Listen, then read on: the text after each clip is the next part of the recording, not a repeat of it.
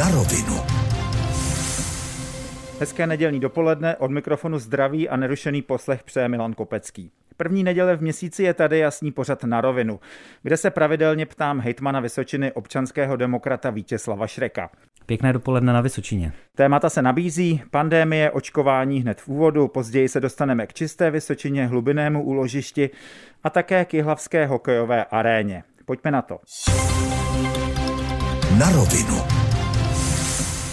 Pokud jste si právě teď pustili rádio, tak vězte, že vysíláme pořad Na rovinu, kde se ptáme hejtmana Vysočiny. Největší mediální téma – koronavirus. To nejhorší z této vlny patrně máme za sebou, alespoň čísla to naznačují. Máte také ten pocit? Čísla celostátní klesají. Je fér říct, že na Vysočině se drží. Na Vysočině pořád máme denní přírůstek nakažených kolem pět set lidí. Je evidentní z té mapy, kterou nám poskytuje ÚZIS, že to postupuje a prostupuje tím územím a že se ta čísla opravdu lepší a že na tom má řadu okolností vliv. Ale na Vysočině ta situace je vlastně pořád stejná. Takže já musím říct, pojďme ještě být obezřetní a pojďme ještě nad tím přemýšlet, protože na Vysočině to zažehnáno není. A ukazují to i ta čísla v nemocnicích, obsazenosti intenzivních lůžek. Pořád jsme na sedmdesát až osmdesát procent obložnosti. Plyne z těch posledních týdnů nějaké poučení, co se těch nemocnic týká? Plyne z toho poučení, že v nemocnicích podle alespoň lékařů se objevují na lůžkách čím dál tím mladší ročníky. To rezonuje i médii a my to máme potvrzeno. A z úst lékařů teda zaznívá to, že některé průběhy jsou opravdu extrémně těžké a že ta nemoc si opravdu v tuhle chvíli už nevybírá jenom mezi těmi nejstaršími obyvateli, ale opravdu působí vážné zdravotní problémy lidem podstatně mladším. A to ani často nejsou lidé, kteří by měli nějaký chronický onemocnění. Když to převedeme na celou Českou republiku, tak se stále více mluví o možném rozvolňování. Padalo datum dvanáctého dubna k otevření škol. V případě, že byste měl tu pravomoc rozhodnout, jak byste rozvolňoval vy v tuto chvíli, když vezmeme k úvahu celorepubliková čísla? Já kdybych měl tu pravomoc, tak se budu vždycky opírat o opravdu data odborníků a budu se ptát těch odborníků a budu chtít vidět ta čísla skutečná a podle toho bych postupoval. Nejednám intuitivně v těchto případech, protože zkrátka taková situace si data zaslouží a nemyslím si, že v situaci, kdy se tady rok potýkáme s pandemií a víme, že v okolních státech ta čísla v tuto chvíli naopak rostou, že by byl nějaký velký důvod k radosti. Já věřím tomu, že ti odborníci, kteří říkají ano, teplota venkovní na to bude mít snad pozitivní vliv.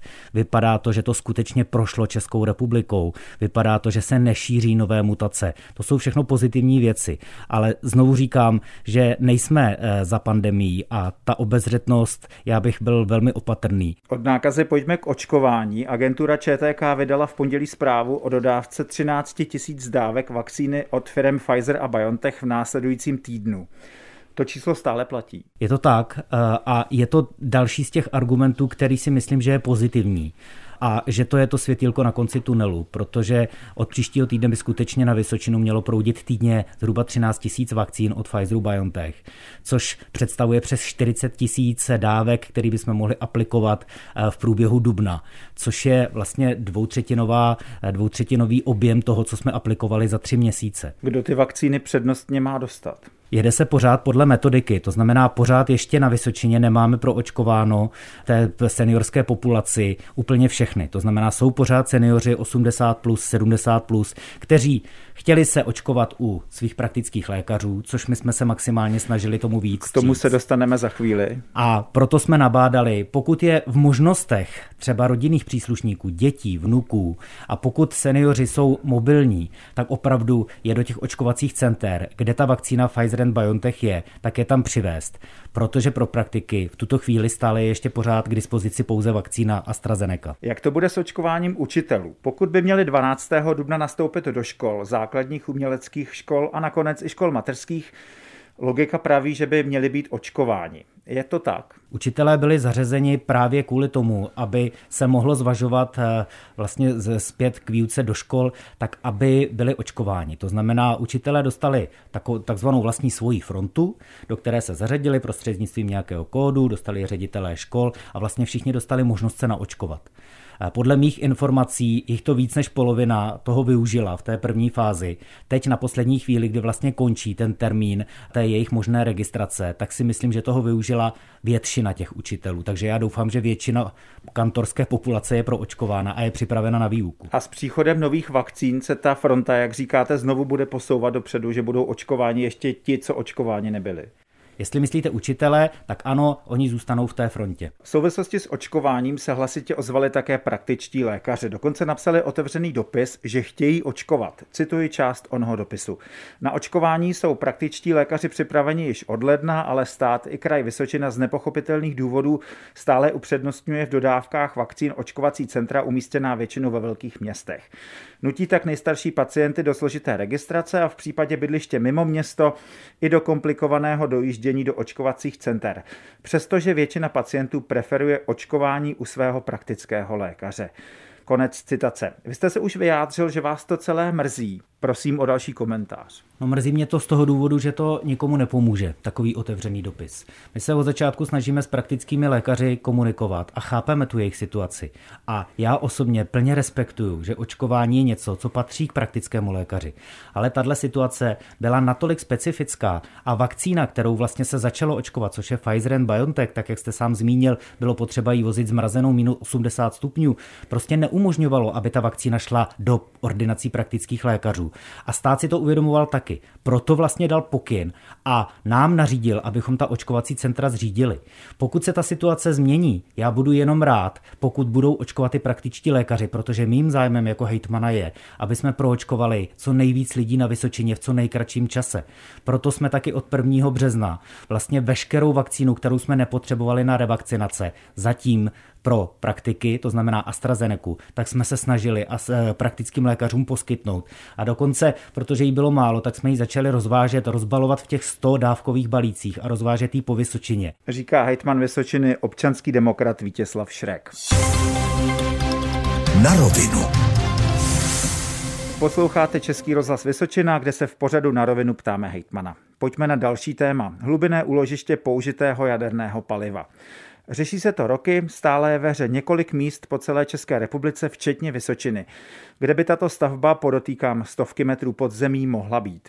Speciální státní úřad SÚRAO zatím definitivní lokalitu nevybral. Bude se v tom kraj pod vaším vedením nějak angažovat?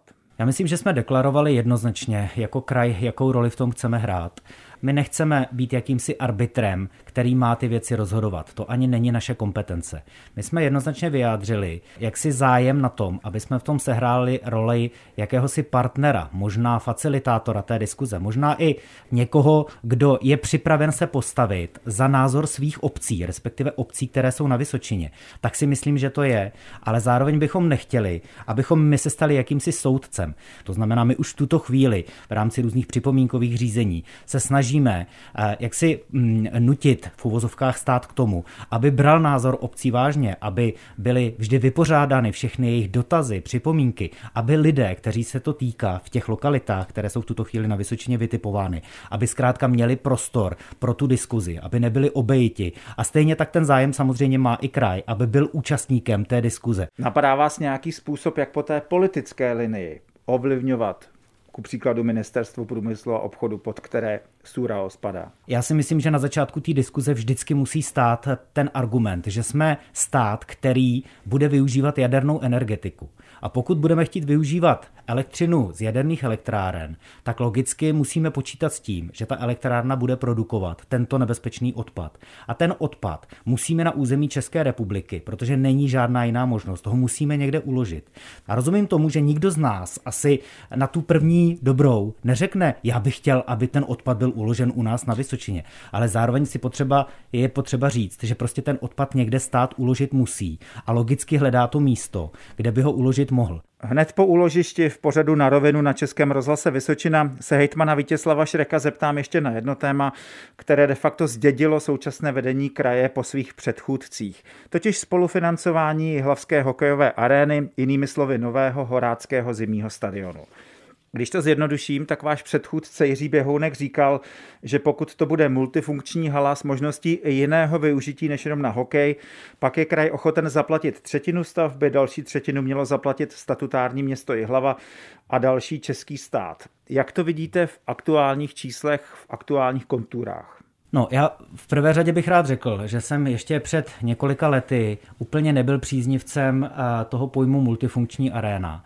Já jsem měl strach z toho, že ta multifunkčnost nebude využita. Musím říct, že postupem let jsem trošičku změnil ten názor, protože když se podívám na to, jak lidé vlastně tráví volný čas, jak využívají, jak celé léto vyhledávají festivaly, jak skutečně se z toho stávají rodinné eventy, tak musím říct, že jsem optimističtější a že jsem vlastně rád, že ten výsledek dneska je, že stavíme multifunkční arénu.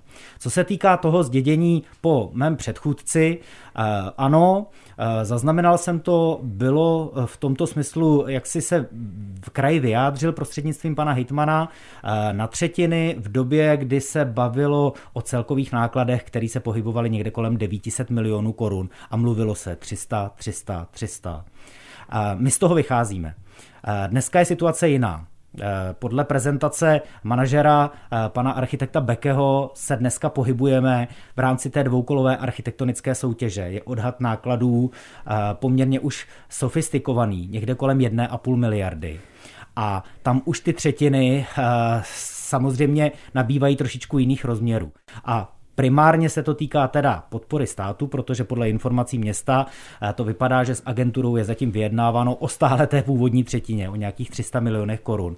A my jako kraj jsme otevřeli tuhletu diskuzi teď v pondělí s členy rady a vlastně už jsme se i na jednání společném s radou města vyjádřili, že těch tři sta milionů korun si myslíme, že je částka k tomu prvnímu jednání. Ale uvědomujeme si, že samozřejmě město stojí teď před zásadním rozhodnutím, jestli nějakým způsobem významně osekat celou tu architektonickou záležitost. A možná, že je zajímavá diskuze v radě kraje Vysočina v tom, že by byla dnes možná velká škoda osekat tu halu na obyčejnou, protože v tuto chvíli, tak jak ji architekti představili, tak je to skvost. Já vám vstoupím do řeči, když si to dáme na papír, tak tři plus tři je šest, to je šest set milionů korun a do jedna celá pět miliardy zbývá dalších devět set milionů korun. Ano.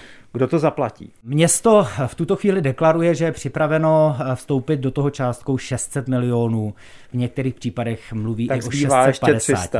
Tak zbývá dvě stě padesát až tři sta.